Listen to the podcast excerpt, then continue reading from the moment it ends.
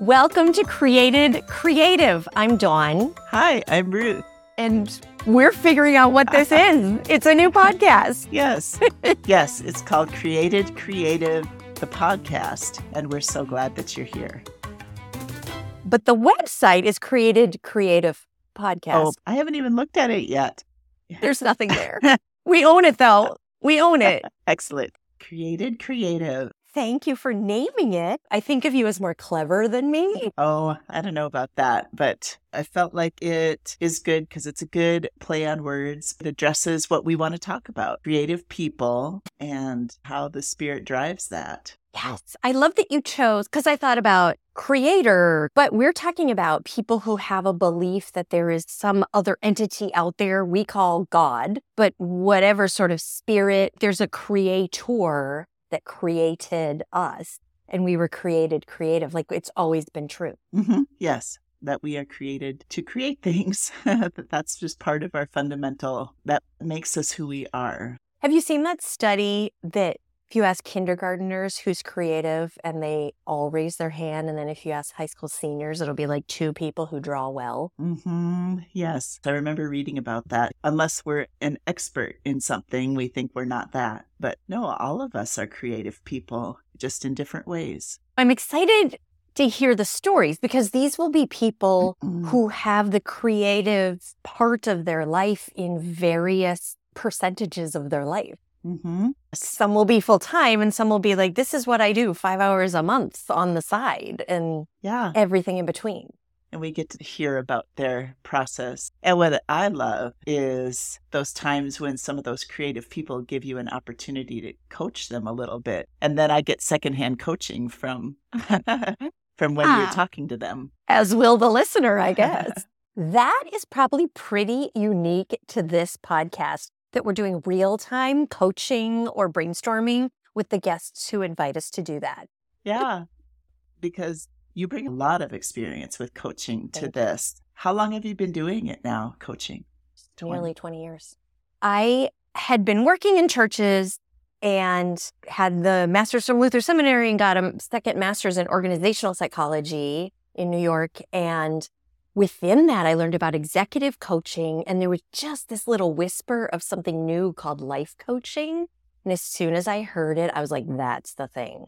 Because the executive coaching stayed within the walls of the job, and life coaching was more universal. So I was one of the very first ones within the first 100 people to be national board certified yeah. as a coach. So it's been a while. Yeah. I oh. know that it was the first time I had ever heard of the term life coach was when you started doing it. It's like, what is this newfangled thing? I used to have to tell people what it is. Now I have to tell people how I'm mm, different yeah. than all the other life coaches, which basically I mostly coach leaders of churches, nonprofits, and small business owners, which you are. Small mm-hmm. business owner. You're like an mm-hmm. amazing small business owner. Well, thank you. Tell us more. Everybody needs to know. Well, I love my small business. I started in 2020. I'd been a pastor for many, many years and always had been interested in different things. And I started different things. I had always done things on the side, like writing and whatnot. But then in 2020, I had gotten this idea to start a subscription box for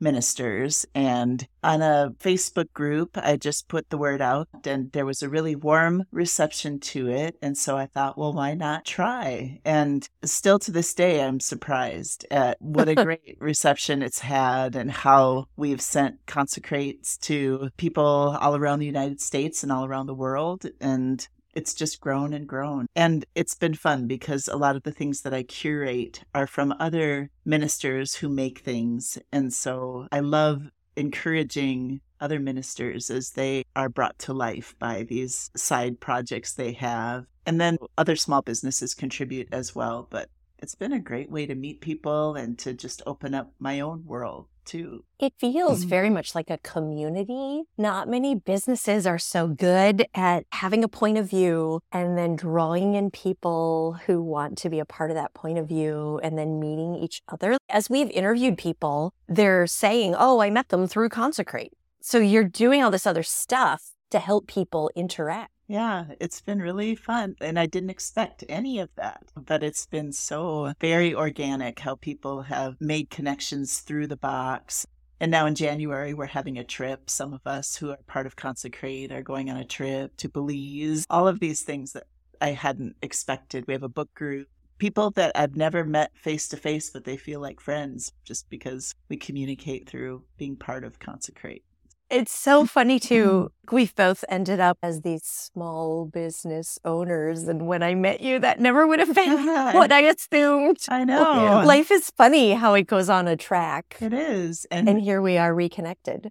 And you were so nice too. The very first box, I remember I asked you if you would put something in there to mm. share with people about your life coaching. And you put together this cool little thing for Advent, I remember, mm. and we put it in there. And so we've had, I think, a couple times we've shared about your business in the box, yeah. and that's been. Thank you for doing fun. that. I get really good people. Whenever somebody sets up an intro session, I always say, How did we find each other? And the best people are like, You were in the consecrate box. So you're drawing a good crowd. oh, good. well, I'm really glad to hear that because, of course, it adds value to the box when I'm able to put an offer from a code in there. So thank you for doing yeah. that. Yeah, you and I, our paths go way back. We've known each other a long time. Right out of college, mm-hmm. I think. Yeah. So we both did this organization that's now defunct, Lutheran Youth Encounter. May it rest in peace. Mm-hmm. So Lutheran Youth Encounter is like traveling and doing a combo of camp songs yep. and games and puppet shows. I know. Now looking back, or when you try to explain it to anybody who doesn't know it, it sounds so lame. But I remember I just thought I was the coolest person ever when I got accepted to do it. Yeah. there was a reality show where people were traveling around in a van, and I was like, I've already done yeah, it. Yeah, exactly. We did you that. travel a whole year in a van with eight people. right. It's like big deal. We did that. And we went six towns a week sometimes. Mm-hmm. Yeah. Setting up our own band equipment, do the gig, yeah. stay with members of the congregation. Yep, staying with host families. Oh my gosh, the stories. I was trying to remember which part of the country you traveled in. I was north central, so oh, Minnesota, yeah. North and South Dakota, and the edges of Iowa, Wisconsin, and Canada. Yeah, my first team was north central too.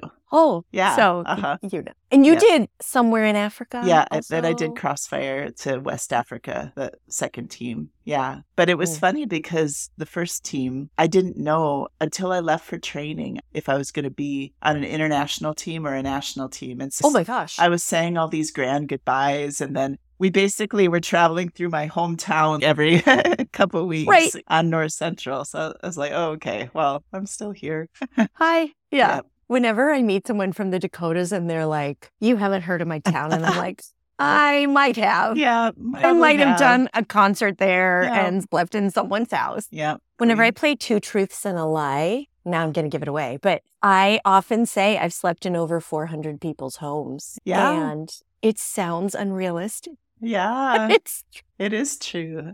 Those were good years though. I liked doing that, but it was a little while ago now.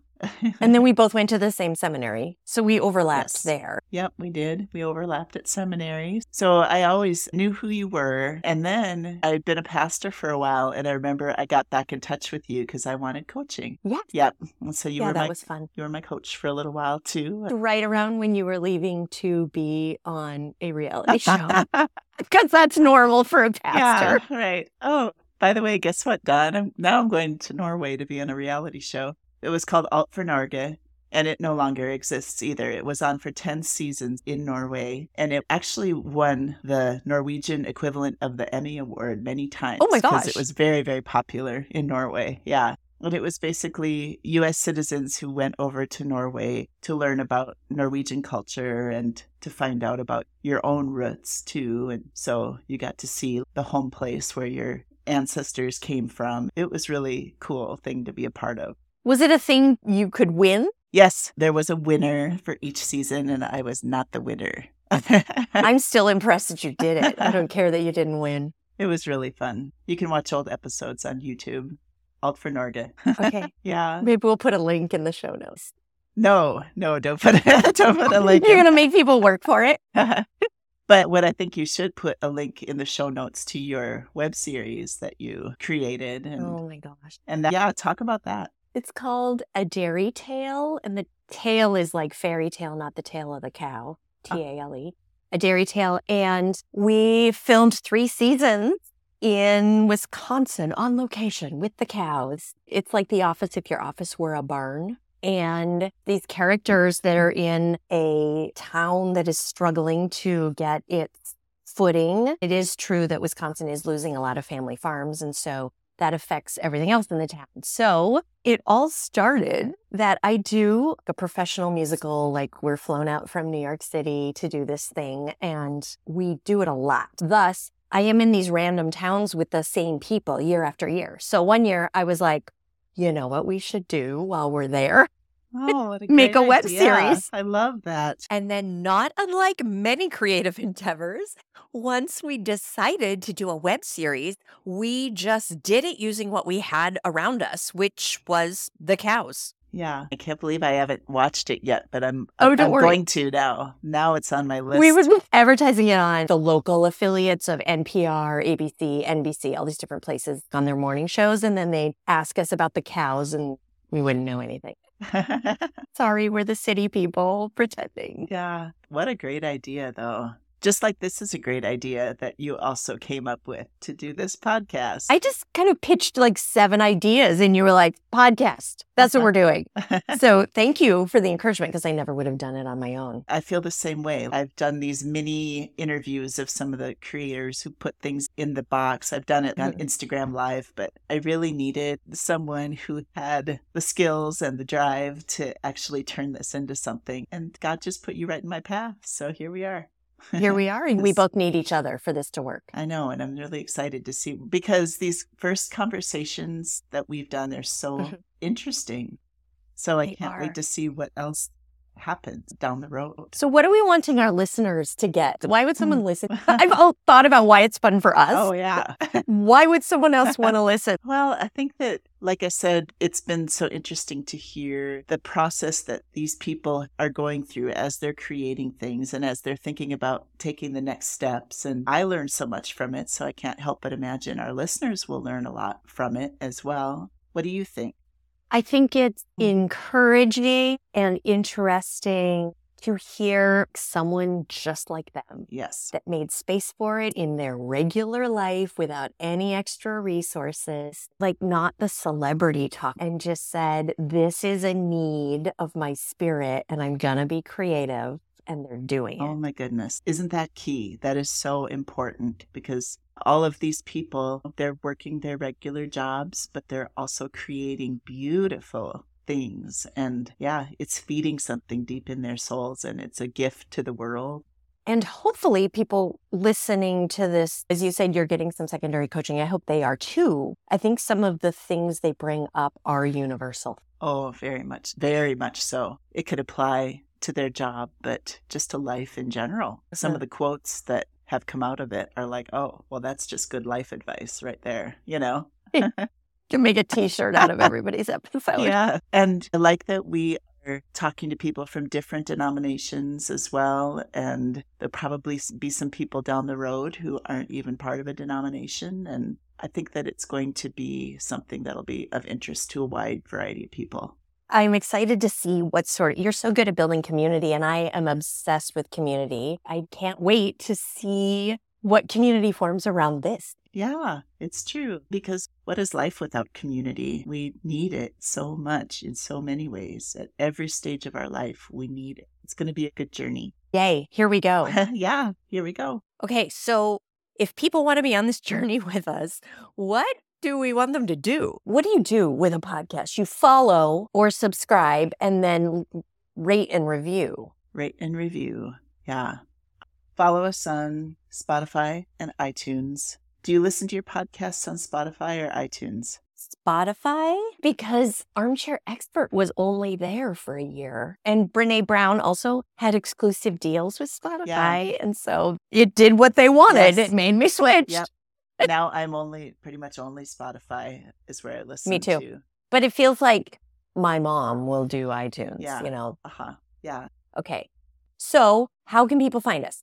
I am at bigpicturebigpurpose.com. And from there, you can find everything else I do with coaching, etc.